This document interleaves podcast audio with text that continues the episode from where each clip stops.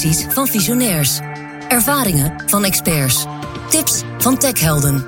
Dit is T N O Insights.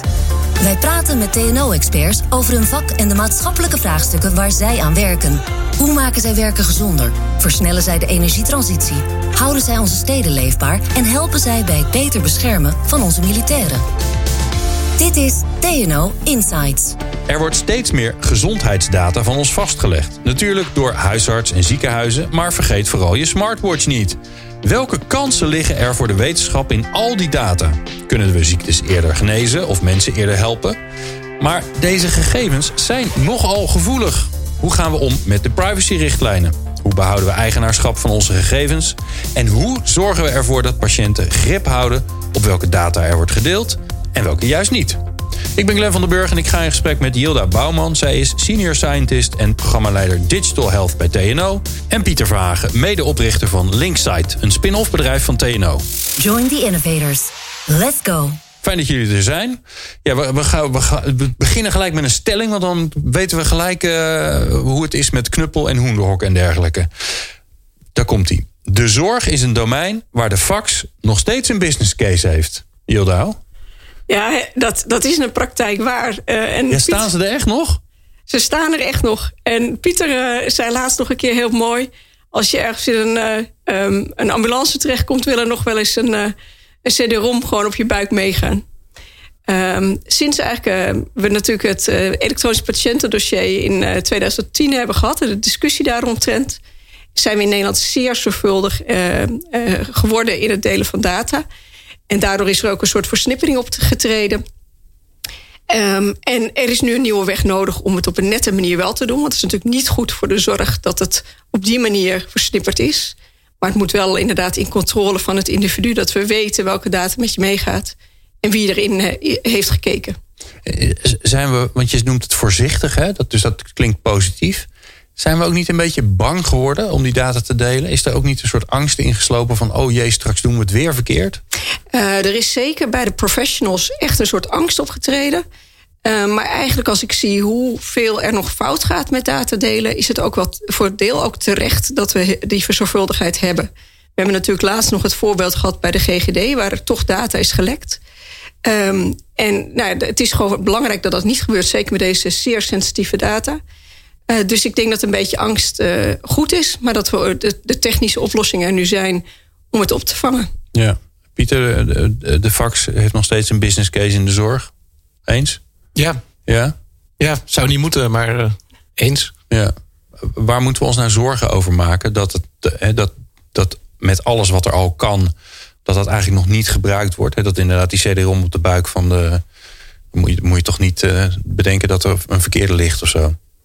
Ja, ik weet niet of je moet hebben over waar je zorgen over moet maken. Want het gaat volgens mij helemaal niet slecht in de zorg. Hè? Dat gaat hartstikke goed. Um, maar het kan beter. En ik denk juist in de, in de innovatie.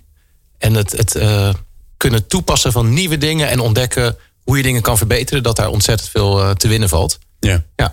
Maar ga daar eens even in mee. Hè? Dus wat is, de, wat is het, het glorend perspectief in de verte? Stel je voor dat we op een goede manier data onderling kunnen uitwisselen. Zonder hè, ja. dat we het echt goed geregeld hebben. En er kan niks meer misgaan. Wat hebben we dan? Wat, wat gaat er dan beter? Ja, ik, ik geloof nu in de zorg kan je het een beetje zien als... Um, je hebt patiënten die hebben een um, bepaalde aandoening. En dan heb je patiënten met of zonder een uh, tremor. Bijvoorbeeld bij Parkinson. Dat is ongeveer de klassificatie. Um, maar als je natuurlijk dieper zou inzoomen, kan je natuurlijk zeggen, hè, er, het gaat over patients like me, zeggen ze vaak. Patiënten die lijken op mij, uh, wat heeft bij die patiënten goed gewerkt? En daar kan je natuurlijk eigenlijk eindeloos diep op inzoomen. Um, want een mens is natuurlijk niet een soort machine van een, een een of een nul. En, en wat goed werkt bij de een, werkt misschien niet goed bij de ander. En volgens mij snappen we nog maar de helft van hoe het menselijk lichaam echt werkt. En als je kijkt naar het uh, microbioom en zo, daar weten we nog zo ontzettend weinig eigenlijk.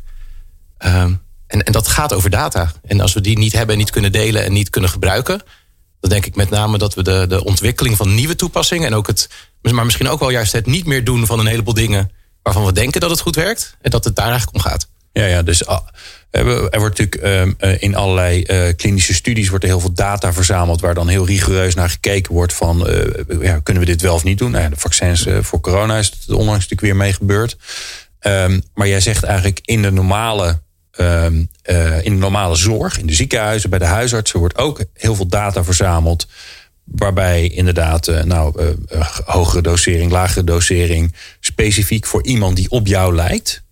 Uh, die hetzelfde gewicht heeft, dezelfde leeftijd. Uh, man-vrouw is ook zo'n vraagstuk volgens mij in, in de zorg. Dat er veel te veel op mannen getest wordt en te weinig op vrouwen. Ja. Um, uh, dat, het nogal, dat, dat je die data ineens kan, kan gaan ontsluiten. Daar zit een van de, van de voordelen in als we dit voor elkaar krijgen. Ja, dat denk ik. En, en ook de, de toepassing van de A I bijvoorbeeld. Dus uh, wil je een A I-systeem echt goed kunnen trainen, dan is daar data nodig. En eigenlijk is er ook steeds nieuwe data nodig. Dus je kan ook niet zeggen, we trainen nu even één keer een A I-systeem... en dan zetten we hem in het wild, zetten we hem neer zonder dat hij feedback heeft. En dus je wilt zo'n systeem blijven voeden. Dat systeem is zelflerend en dat moet zichzelf kunnen verbeteren. Terwijl de wereld ook verandert. Ja. En, en oké, okay, en, nou, nou ziet iedereen hele spannende dingen voor zich. En gaan, gaan de, de, de, de, het voorstellingsvermogen gaat alle kanten op. Neem ons eens even mee, zo'n A I-systeem. Wat, wat zou dat dan, hoe, hoe kan dat ons gaan helpen? Nou, bijvoorbeeld een voorbeeld is een systeem wat... Er zijn bijvoorbeeld drie medicijnen die mensen krijgen bij... Um, ik meen dat dat bij blaasontsteking bijvoorbeeld is. En dat gaat vooral om kinderen. En jonge meisjes hebben volgens mij vaak blaasontsteking. Dan worden een aantal medicijnen voorgeschreven. Maar bij oude mannen, die zijn gecatheteriseerd... Uh, werkt misschien een ander middel beter. En ik ben geen medicus, dus even gewoon een, een voorbeeld. Ja. Um, dat systemen bij een arts die er draaien... en die eigenlijk zeggen, hé, hey, let op. Uh, er zit nu een oude man voor je in plaats van een vrouw. De richtlijn zegt, bij, uh, geef middel A. Maar bij dit type patiënt is het eigenlijk middel B. Okay. En dat is een, een A I-systeem. Dat is eigenlijk een, uh, een systeem wat een, wat een voorspelling doet... wat er zou gebeuren als je zo'n patiënt dat middel geeft... en dan zegt, hé, hey, let op, arts. Waarschijnlijk is het andere middel toch beter. Begin daarmee. En dat is een recommendation. Hè? Dat is een, een, een, de arts beslist of hij die, die opvolgt. Dat is A I die, die in de praktijk gebruikt wordt. Ja. Jildau, heb jij nog een, een ander voorbeeld? Ja, welke fantastische wereld er open gaat... als we uh, die data kunnen gaan delen met elkaar? Jazeker. En ik, ik, uh, ik verwijs even terug naar jouw introductie. Want je had het over die, uh, die smartphones of die, die wearables... de Uh, smartwatch. Uh, en als we op een echt fatsoenlijke manier ook die data kunnen gaan uh, gebruiken, dan kunnen we opeens heel veel meer, juist in die subtypering waar Piet het ook over had, kunnen we veel meer gaan doen. Je had het ook net al over uh, het coronavaccin. We hebben nu die verschillende vaccins en uh, in allerlei klinische studies wordt gekeken naar wat werkt voor wie. Maar daar kun je natuurlijk nooit zo rijk de informatie gaan verzamelen als dat mensen gewoon in de dagelijks, dagelijkse praktijk kunnen doen. Maar ook bijvoorbeeld bij Bij wie treden nou echte complicaties op als ze corona krijgen? Daar hebben we nog steeds heel weinig beeld van. En dat moet nu allemaal verzameld worden nou ja, via of de artsen of um, in klinische studies. Als we dat in de dagelijkse praktijk zouden kunnen doen... zouden we veel beter kunnen zeggen van nou, deze groep is kwetsbaar.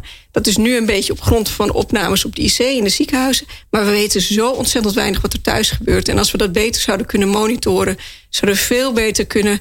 Uh, kunnen acteren, misschien ook beter mensen kunnen, uh, kunnen verzorgen daarna. Hè, want die long-covid is ook een probleem.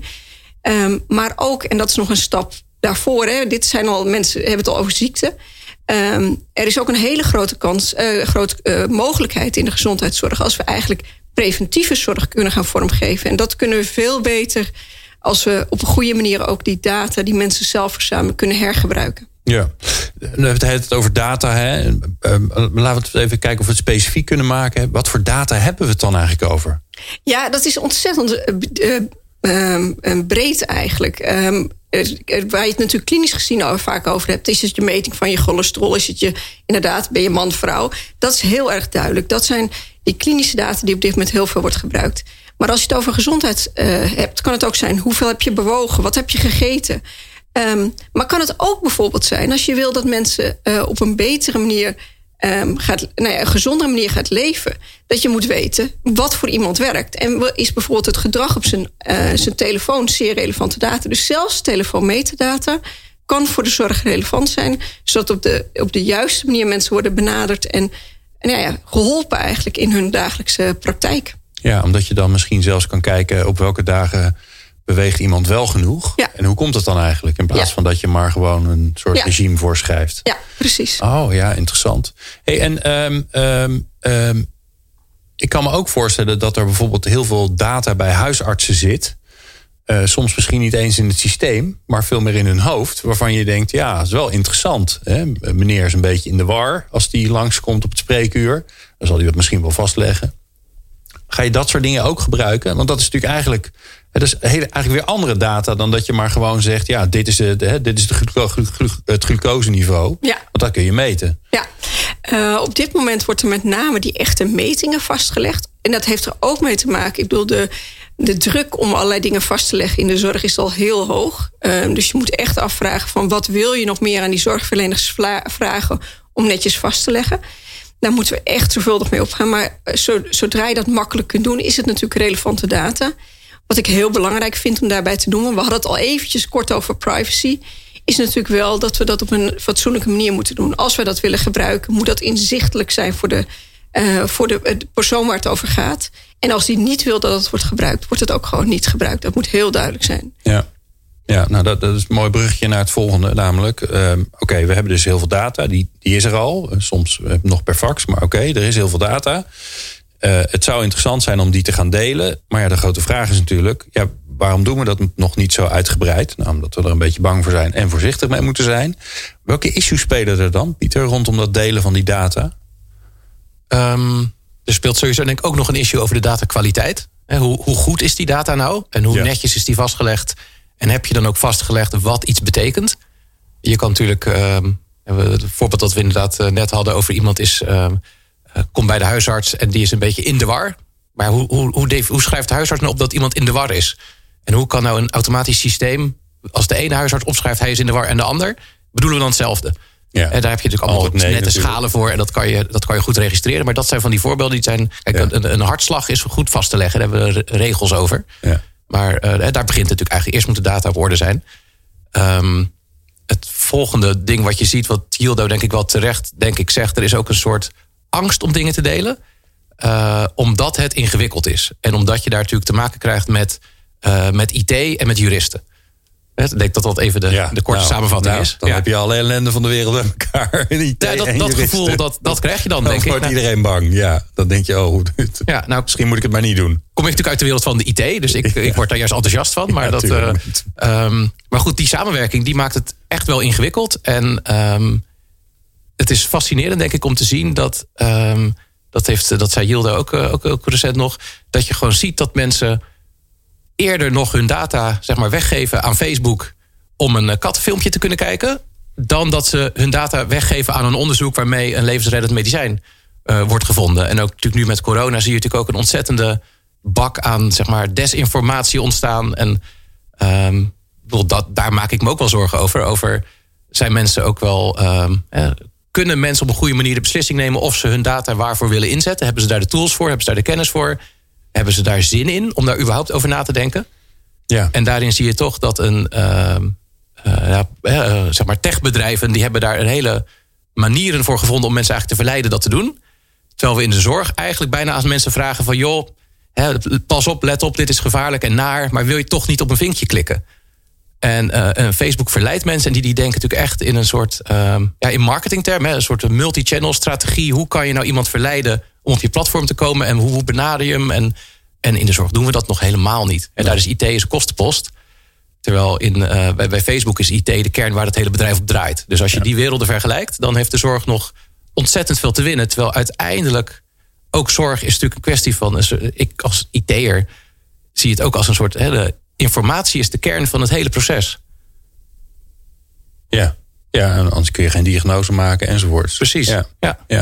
Oké, okay, dus die hebben we. Dus die, die uh, uh, uh, uh, vaagheid eigenlijk misschien wel. Hè? Dus op, op basis waarvan zeg ik nou eigenlijk ja of nee tegen iets om iets te gaan delen? Uh, kan ik, die, kan ik dat besluit eigenlijk rationeel wel maken? Uh, of zeg ik dan eigenlijk vanuit een soort emotie van nou, doe maar niet, want ik kan het niet overzien. Wat, wat speelt er nog meer, Jildau? Wat zijn nog meer de vraagstukken hierover?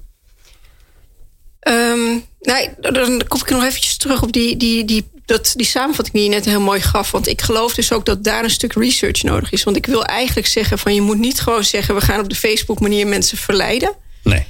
Uh, maar ik vind wel, en dat is een vraagstuk die dat naar mijn idee wel speelt, van hoe zorg je nou dat je mensen laat zien dat, dat zij iets terugkrijgen voor het feit dat die data hergebruikt wordt. Dat is, um, dat is een stuk transparantie. Dus we hebben het niet alleen maar over, je moet controle hebben over je data, maar je moet begrijpen wat het jou geleverd heeft. En dat hoef jij persoonlijk niet eens te zijn.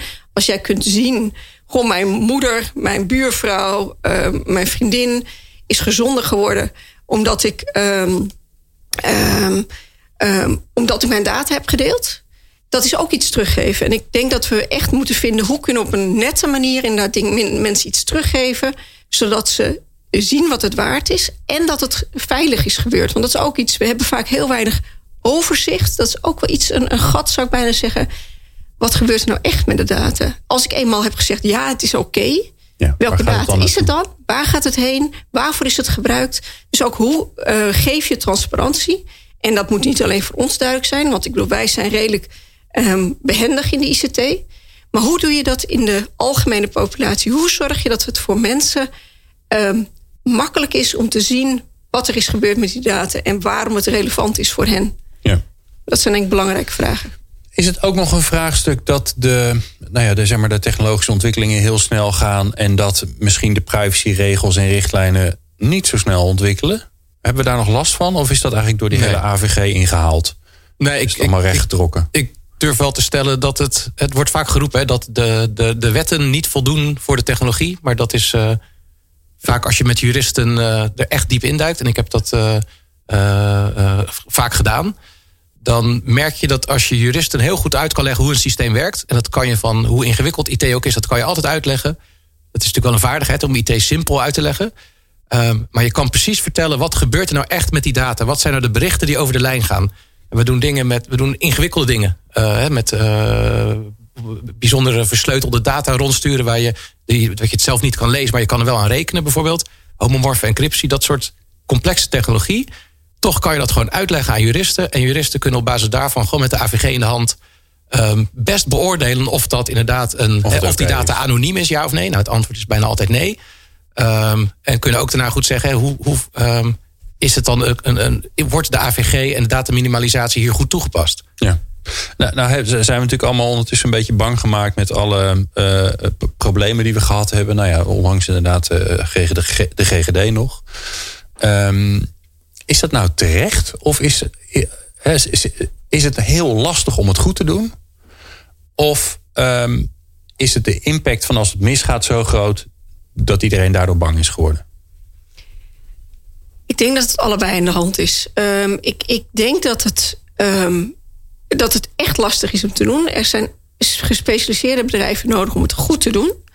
Um, en ik vind eerlijk gezegd het zelfs bijzonder te zien hoe snel bijvoorbeeld het G G D-lek weer uit het nieuws was. Want ik, het was na drie dagen was het weer over. Terwijl ik dacht, ik, ik was twee keer daarvoor getest.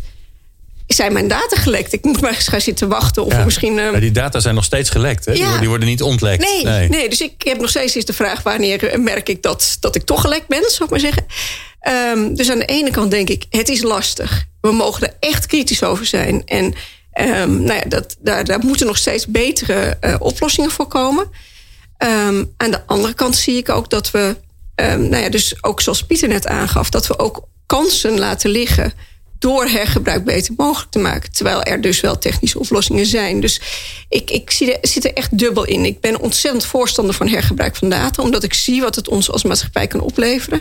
Jij noemt het hergebruik, hè? Ja. Waarom noem je het geen delen, maar hergebruik? Uh, omdat de oplossingen die tegenwoordig mogelijk zijn, uh, die, die er zijn, die het mogelijk maken om juist niet data te hoeven sturen. En dat maakt, de privacy minder, maakt het privacy technisch minder kwetsbaar. Dus het is vaak niet meer zo dat er echt data over de lijn gaat, terwijl je wel kan zorgen dat een, een, nou ja, bijvoorbeeld een model, een A I-model, geleerd kan worden. Dus Aha. ik ben heel erg voor in dat hergebruik, waarbij eigenlijk niemand die data ziet. Vandaar dat ik die, die term steeds gebruik. Oké, okay, maar nu gaat er iets mis in mijn hoofd. Um, maar ik ben wel ge- geïnteresseerd, dus het gaat misschien wel juist wel heel goed. Jij zegt, um, die data, die gaat, wat ik even traditioneel model, ik heb er, ergens staan data. Uh, die zijn interessant. Hè? Die staan ergens op een server of een computer of, of een schijfje ergens. Dat maakt niet zoveel uit. Um, uh, iemand wil gaan rekenen met veel meer data. Dan moet die data van veel plekken naar één plek. En dan gaat iemand zijn best doen. Dat is een beetje traditioneel hoe het ging, toch? dat klopt, da, ja. Dan snap ik het nog. Maar nu ja. zeg jij, er, is nu, er zijn nu manieren zodat dat helemaal niet meer gebeurt. Dus, ja. dus die data gaat helemaal niet meer naar één plek. Nee, nee. Nou, dat zijn dus hoe nog... heet dat? Eerst maar eens even, want dan is het weer leuk voor onze, voor onze terminologie.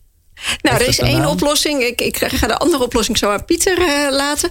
Uh, maar uh, gefedereerd leren is bijvoorbeeld een oplossing waarbij je zegt, inderdaad wat je zegt, dus gefedereerd leren. Gefedereerd leren. Ja, dus op verschillende plekken staat de data. Een Mooi. federatie van data in oh, feite. Het is, oh, oh ja, daar komt het vandaan. Ja, precies. Okay, ja. Uh, dus die staat op, op zijn plek. Het voordeel daarvan is, zodra je namelijk data centraliseert, is de vraag, welke data was nou ook weer waar? Want bijvoorbeeld op de oorspronkelijke locatie kan de data net op dat moment veranderen. Ja, ja. Dus het voordeel van op een gefedereerde manier werken is, nou, je hebt maar één locatie. Het tweede voordeel is, ik hoef niet op twee plekken eh, opslag te hebben van de data. Dus er zijn ook echt voordelen om ze te laten staan. En het andere voordeel is dus, ik ga alleen maar leren op de data waar ze staan. Want het idee is dan dus, en het wordt ook gebruikt in het eh, principe van de personal health train, eh, waarbij een treintje met een model naar zo'n station met data toegaat en daar getraind wordt op de data. Op het eerste stationnetje, rijdt naar het volgende stationnetje, ah. leert weer meer naar het volgende stationnetje. En zo wordt het, het model steeds rijker en steeds beter. Maar moet ik het dan zo voor me zien dat zeg maar de, de, de A I of de, de, de berekening of degene die gaat zeg maar aan de slag gaat met die data, die gaat naar de data toe in ja. plaats van dat die op zijn eigen plekje centraal blijft staan? Precies. precies. Aha, oh, wat leuk. Wat ja. interessant. Ja, en dus daarmee leert het model alleen maar datgene wat hij nodig heeft. Bijvoorbeeld ja. om inderdaad een voorspelling te geven van hoe ben jij er over vijf jaar naartoe. En hoe weet je dan dat hij niet uh, in zijn achterzak van alles nog wat meeneemt? Nou, dat is een zeer terechte vraag. Uh, dat betekent dus ook dat er manieren moeten zijn om te checken wat, wat voor model zit er op het treintje. Ook op het moment dat het treintje het, uh, het station verlaat, moet er gecheckt worden. Heeft hij toch niet stiekem iets meegenomen wat niet mag? Dus er is zeker nog een systeem omheen nodig om dat soort controles te doen. Maar als dat goed op zijn plek zit, dan is dit dus een mogelijkheid. En dat, daarom, nou ja, daarom zeiden Pieter en ik al van, er zijn nu oplossingen om het, om het, om het op een nette manier te doen. Ja. En toch de voordelen te hebben van nou ja, het data hergebruik. Je noemde al even de controle, hè? Daar wil ik, die wil ik even, even parkeren. Maar even dat we er wel aan denken dat we er straks heen gaan. Want ja, mijn, ik denk dan gelijk, ja, wie doet dat dan? Dus wie, ja. wie kijkt er dan of het oké okay is? Wie geeft de stempel van nee, dit treintje dat zit goed in elkaar en er gaat niks meer mee. Maar we hadden nog een manier. Ja. Dus daar gaan we eerst even. Ja. Dus we hebben het gefedereerd. Leren. Leren, ja. ja. En dan heeft Pieter nog een andere. Ja, de andere, zeg maar, tasvol technologie is uh, multiparty computation. Ja. Dus uh, jij hebt zo'n mooie Nederlandse term. Dus uh, het rekenen, aan me- uh, rekenen op meerdere plekken uh, tegelijk. Ja. Um, daar, dat is eigenlijk een, een gereedschapskist vol met uh, geavanceerde cryptografische techniek. Um, die je weer afhankelijk van geval kies je, kies je dingen. Maar ik zal er eentje, eentje toelichten. Die, die, is, uh, die kan ik ook goed simpel uitleggen. Uh, dat is homomorfe encryptie. En dat is een, um, een manier om data te versleutelen, zodat als ik mijn data naar jou stuur, kan jij die data niet lezen, maar je kan bijvoorbeeld wel jouw data erbij optellen en dat weer terugsturen. En vervolgens kan ik die data, He, je kan eigenlijk rekenen met data terwijl de data zelf versleuteld blijft. Dus je telt eigenlijk niet een, zien wat het is eigenlijk. Je telt een onleesbaar getal op bij een ander onleesbaar getal. Daar komt een nieuw onleesbaar getal uit. Dat stuur je weer door naar iemand anders. En pas aan het eind iemand met de, de juiste sleutel kan dat openmaken. En die leert, oh, het antwoord is de zorgkosten voor patiënten met rood haar en, en blauwe ogen is achtenveertig euro per maand. Ja, ja, ja. Oké, okay, dus, dus, dus er komt iets bij je aan in een vorm waar je niks aan hebt. En daar, maar daar, met je eigen data ja. doe je ook weer wat, waardoor die weer een, een, een onleesbare ja. vorm is. En die plak je dus aan elkaar. Ja, dus en in dit uiteindelijk geval, alleen degene die als laatste van de, aan de, van de rit zit. Ja, dat gebeurt natuurlijk heel snel. Het duurt geen dagen. Maar uh, die kan vervolgens het pakketje uitpakken. Ja, ja en het verschil met wat Jildau aangaf. Bij Jildau is het het algoritme wat rondreist, zou je kunnen ja. zeggen. Bij multiparty computation is het eigenlijk uh, versleutelde data die rondreist. Ja. Dus het is eigenlijk ruis. Je kan, het niet, je kan er niks mee. Je kan niet aanzien welk getal of welke dataset eronder zit. En op ja, soms bijna magische wijze kan je er toch mee rekenen. Dat vind ik heel gaaf aan die technologie. En is dan het verschil van normaal dat, dat de data wel geëncrypt wordt over de lijn, maar dat als die aankomt dat die dan uitgepakt wordt? Ja. Oké. Okay. Dat is precies het verschil. Ja. Oké. Okay. En um, dan gaan we nog even ingewikkeld doen, want ondertussen weet ik dat jullie bij T N O ook bezig zijn met uh, uh, nieuwe computers. Quantum computing. Nou, ja. dat, is nog, dat klinkt nog ver weg. Maar wat ik wel begrijp, als het eenmaal zover is, dan hebben we een probleem met de encryptie.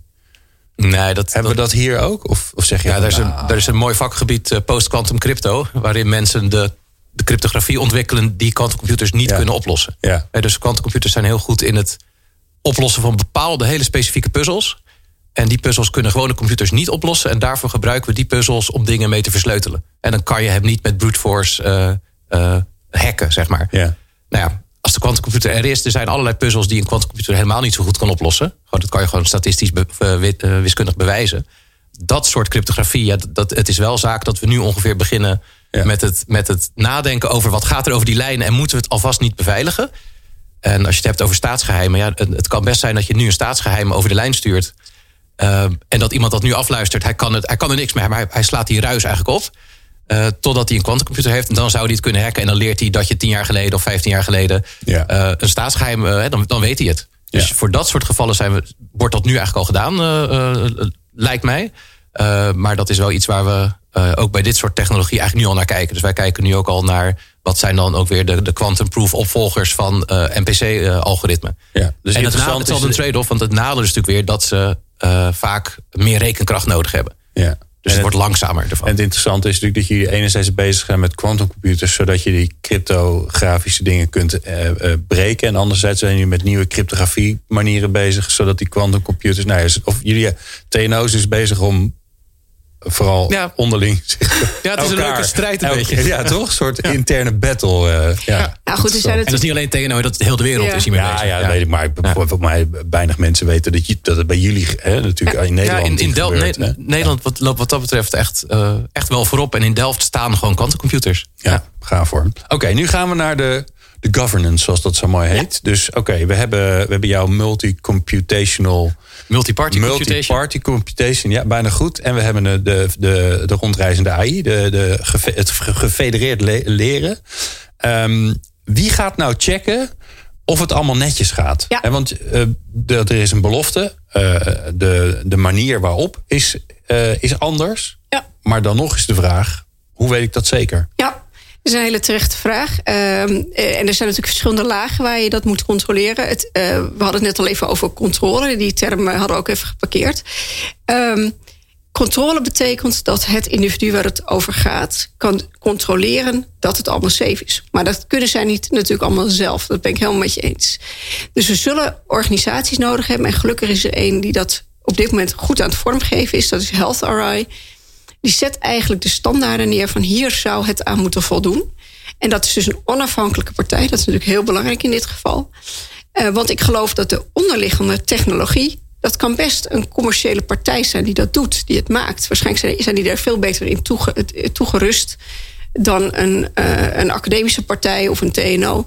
Dus dat bijvoorbeeld een, uh, een commerciële partij een soort infrastructuur neerlegt uh, waar met treinrails en treinen die je vervolgens kunnen gaan leren, dat lijkt me zeer goed. Maar de standaarden en dus inderdaad de manieren waarop die treintjes, de modellen worden gecheckt, dat moet door een onafhankelijke partij worden gedaan.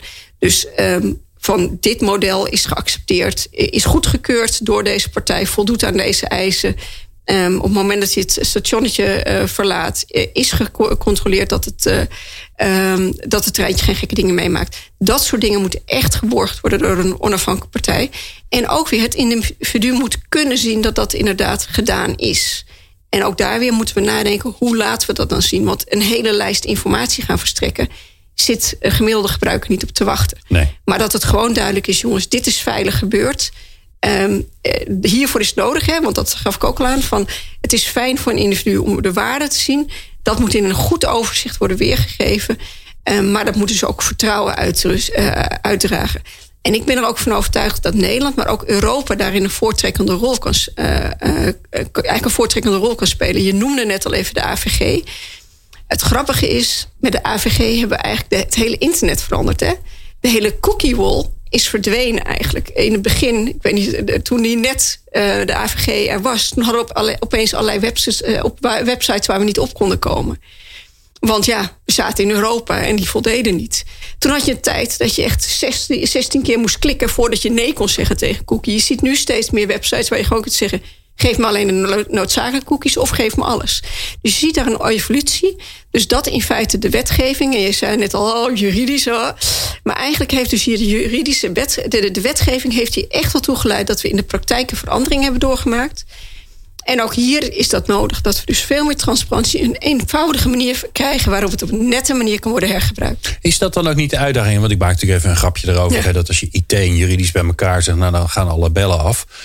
Vooral omdat het gewoon complex is. He, ja. Wij horen als burger allemaal de wetten kennen. Nou, dat kennen we natuurlijk allemaal niet. Dus als het over juridische dingen gaat, dan vinden we dat allemaal ingewikkeld. En dan blijven we daar het liefst een beetje bij vandaan. Als het diep in de I T gaat, hebben heel veel mensen dat natuurlijk ook. Ja, een ja. beetje hoe een appje werkt, dat wil dan nog wel. Maar als het, als het gaat over hoe zit het in elkaar en is het allemaal wel betrouwbaar en veilig, ja, dan vinden we het allemaal ingewikkeld en drukken we maar op ja. ja. He, want we vinken al, ik doe dat zelf ook. Want eindeloos scrollen en dan kun je eindelijk uh, op het vinkje drukken.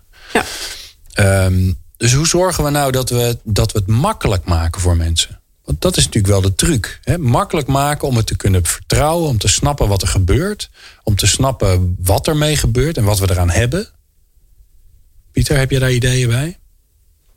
Ik denk dat Jildau er de ja, beste ideeën heb, bij heeft hier aan tafel. Ja, ik, ik neem hem uh, graag van je over. Uh, ik denk dat uh, daar ook echte co-ontwikkeling nodig is. We moeten met burgers aan tafel gaan zitten om te zien wat voor wie, hoe je het moet, com- uh, uh, hoe je moet communiceren. Dus uh, we zien steeds meer in, in onderzoek dat er ook onderzoek plaatsvindt in samenwerking met burgers. En dit is nou een voorbeeld waar het heel nadrukkelijk van belang is. Dat je gaat zitten. En misschien zelfs, uh, geldt er zelfs voor dat voor mij een ander soort plat, uh, manier van het uh, communiceren uh, moet worden gebruikt dan voor iemand die wat minder digitaal vaardig is. Maar dat moeten we gaan uitzoeken door met mensen aan tafel te gaan zitten, te laten zien wat er nou eigenlijk gebeurt. En wat ik heel belangrijk vind, uh, is dat we veel meer ook in ons onderwijs hier echt aandacht aan besteden. Op middelbare scholen moeten wij veel meer bewustwording, maar ook uitleg geven over het internet, over veiligheid van data op internet. Want dat is zeer onderbelicht. Terwijl we de hele dag met z'n allen op het internet zitten. We klikken inderdaad maar op van alles. En ik denk dus dat je juist nu in de generatie die nu nog op de middelbare school moet gaan beginnen, om dat veel beter te, nou ja, mensen zich bewust maken. Wat is zin, wat is onzin? Geld uh, is daar ook belangrijk. Maar um, ja, daar kun je dus ook een, een nieuwe generatie in feite in meenemen. Zou, zou het ook helpen als er een soort, Um, als ik mijn eigen omgeving zou hebben. Als ik zelf gewoon zou kunnen zien, wat wordt er nou eigenlijk allemaal van mij bijgehouden? Hè? Want ja. we, hebben, we hebben zo'n pensioenoverzicht tegenwoordig. Hè? Er was natuurlijk ook geen, geen, geen doorkomen aan vroeger. Nou, tegenwoordig ga je gewoon naar zo'n site, je logt in. En je ziet gewoon uh, hoe het ervoor staat. En dan schrik je alsnog. Want ja, ach, het is niet meer zoals vroeger. Um, Maar helpt het om zoiets te hebben? Een soort ja. persoonlijke ja. gezondheidsomgeving. Ja, die ja. zijn er inmiddels. En uh, V W S uh, geeft daar inmiddels ook um, een bijdrage per individu die gebruik maakt van een P G O. Daardoor zijn er ook steeds meer P G O-providers. Uh, persoonlijke gezondheidsomgeving uh, providers. Die dus zo'n omgeving maken. En er is ook een standaard ontwikkeld. Waardoor zorgverleners hun data makkelijker in zo'n P G O kan, uh, kan representeren. Die heet MedMij. Um, of, dat is net begonnen en daardoor werkt het nog niet optimaal. Uh, dus op dit moment is het nog zo dat heel veel mensen naar de, bij de huisarts naar een ander platform moeten gaan dan voor ze hun ziekenhuis. Uiteindelijk zou je natuurlijk het liefst willen hebben dat jij dat allemaal zelf in één omgeving ziet. Dat je ook bijvoorbeeld jouw data uit je telefoon en je wearables daar ook in hebt. En dat je misschien daarop grond ook je adviezen kunt krijgen van wat is beter voor jou. Of hey, nu wordt het tijd om toch eens naar, uh, naar je huisarts te gaan. Uh, dus dat, dat is allemaal iets wat in de toekomst mogelijk zou moeten zijn op grond van die uh, P G O's. Uh, het lastige is dus dat er dan nog meer eisen zijn aan de standaarden, hoe mensen het opslaan hebben aan de zorgverleners. Nou, daar, daar zijn dus standaarden gedefinieerd, ook in dat MedMij-stelsel. Uh, maar in de praktijk zijn er nog weinig, systeem, uh, nog weinig P G O's waar echt alle data in gerepresenteerd worden. Dus dat, dat is nog een ontwikkeling die, die doorgemaakt moet worden om een volledig beeld te krijgen. Maar die weg gaan we wel in. En dan om weer terug te gaan naar die oplossing waar we het net over hadden, dan zou je natuurlijk het ultiem het liefst willen leren op al die zeventien miljoen P G O's in Nederland. Ja. Voor degene wie dat hebben gezegd dat mag. Zodat je op al die P G O's kunt gaan leren. Dat zou heel mooi zijn. En dan kun je dus heel veel meer gaan leren. Waarbij dus inderdaad als je zo'n platform ook manieren geeft van hé, hey, op zo'n manier is het gedeeld. En hiervoor heeft het uh, waarde opgeleverd. dan zou dat helemaal heel mooi zijn. Dus het zou een tussenlaag kunnen zijn. En is dat ook een beetje de visie als jullie tien jaar verder kijken, dat we daar dan ongeveer zijn? Of, of is er dan alweer wat anders? Um, het, het is zeker een van de visies die wij voor de komende jaren hebben. Uh, om dat dus op zo'n manier te ontsluiten. Het lastige is wel dat de huidige oplossingen, zoals we ze hebben beschreven, dus multiparty computation ook, maar ook dat gefedereerd leren, dat die nog niet in staat zijn om op zeventien miljoen datakluisjes tegelijk te leren. Dus daar moeten nog steeds stappen worden ge, uh, gemaakt. Daar, moeten nog, daar is research voor nodig hoe we dat oplossen. Maar dat er een oplossing moet komen die zo, ja, eigenlijk um, um, gefedereerd, dus zo um, um, ver, um, verspreid um, aanwezig is, dat is wel iets waar we, die onze visie, uh, zo'n visie hebben we wel. En we zijn dus zoekende naar wat is dan de oplossing om dat goed te doen. Ja, en Pieter, en als we dan allemaal eens alle zeventien miljoen... misschien zijn het er dan wel achttien miljoen tegen die tijd, als we allemaal zo'n eigen kluisje hebben, krijgen we dan nooit meer een datalek? Want dan staat het niet meer op nee. één plek. Dus waarom zou je... In I T-security zeg je nooit nooit. Dat is maar... Um, je kan hoge waarborgen inbouwen. Ja. Um, het, het, dit gaat ook over decentrale systemen eigenlijk. En het voordeel van decentrale systemen is dat je... Um, En, en trouwens, de zorg in Nederland is ook een behoorlijk decentraal systeem. Hè? Dat, dat, dat merk je aan alle kanten, nu ook in de coronacrisis trouwens. Um, maar in een decentraal systeem is het vaak zo dat dan niet alle zeventien miljoen kluisjes worden, hè, maar dat er één ja. uh, gecompromitteerd wordt. En dat is natuurlijk heel vervelend voor die persoon die het betreft. Maar dat, het, gaat, het is niet dat is zoals bij de, hè, bij de, uh, de G G D lekken, dat er iemand even honderdduizend...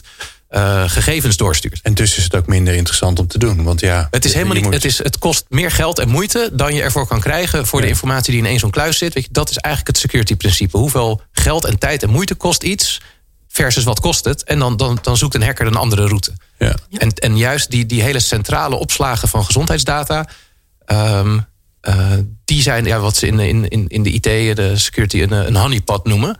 Uh, een plek waar allebei op afkomen. Want daar, daar zit veel waarde op één plek. En dat is wat we met uh, zowel gefedereerd leren als multiparty computation eigenlijk als, als filosofie hebben. Is maak dingen echt gedecentraliseerd. Um, en en laat, laat de data bij de bron staan. Ga, de bron, ga die brondata niet eindeloos kopiëren. Hè? Je ziet dat vanuit een ziekenhuis. In al die onderzoeken waar ze in zitten. Die data staat inmiddels bij zoveel plekken. Dat ik het nog wel uh, eens interessant zou vinden of een ziekenhuis zelf weet waar al zijn data überhaupt staat. Ja. Uh, weet je wel waar je data is? Um, hou, hou dat nou op één plek en laat inderdaad de treinen van uh, he, laat de treinen met de algoritmes langsrijden. Verstuur alleen versleutelde stukjes van die data heen en weer. Want je hebt zoveel andere zaken ook meteen goed geregeld dan. Bijvoorbeeld recht op inzage, recht op correctie. Als iemand zegt, ik had eerst ja gezegd en ik zeg nu nee. Ja. En je hebt die data op vijfhonderd plekken staan en je weet zelf niet waar. Hoe ga je ervoor zorgen dat de data van die patiënt eruit gaat? Stel dat je data verbetert. Je bent erachter dat je een foutje hebt gemaakt. Je gaat data opschonen. Oh, we hadden, we hadden die bloeddruk altijd verkeerd. Even de punt uh, een decimaal verder, want dat was een foutje. Dat, dat zit dan maar in één systeem en niet in vijfhonderd. Dus dat is waarom dit soort technieken uh, daar denk ik ook ontzettend bij gaan helpen. Zelfs dus bij die datakwaliteit. Mooi. Nou, volgens mij uh, valt er nog veel te doen. Uh, mensen kunnen ook nog veel leren. En dat kunnen ze natuurlijk doen uh, op, uh, via jullie. Uh, dus uh, jullie zijn volgens mij gewoon te vinden hè, op via, via het internet. Of hebben jullie jezelf onzichtbaar gemaakt?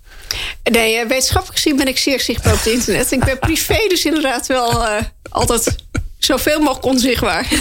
Ja, hartstikke goed. Hey, ik dank jullie zeer, Jildau Bouwman en Pieter Verhagen. Ja, digitalisering in de zorgsector biedt diverse oplossingen voor zorgvraagstukken van vandaag. Ga naar t n o punt n l en bekijk hoe wij het voor ons zien.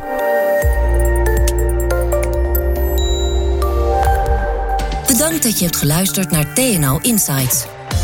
Meer afleveringen vind je via jouw favoriete podcast-app. Zoek op T N O Insights.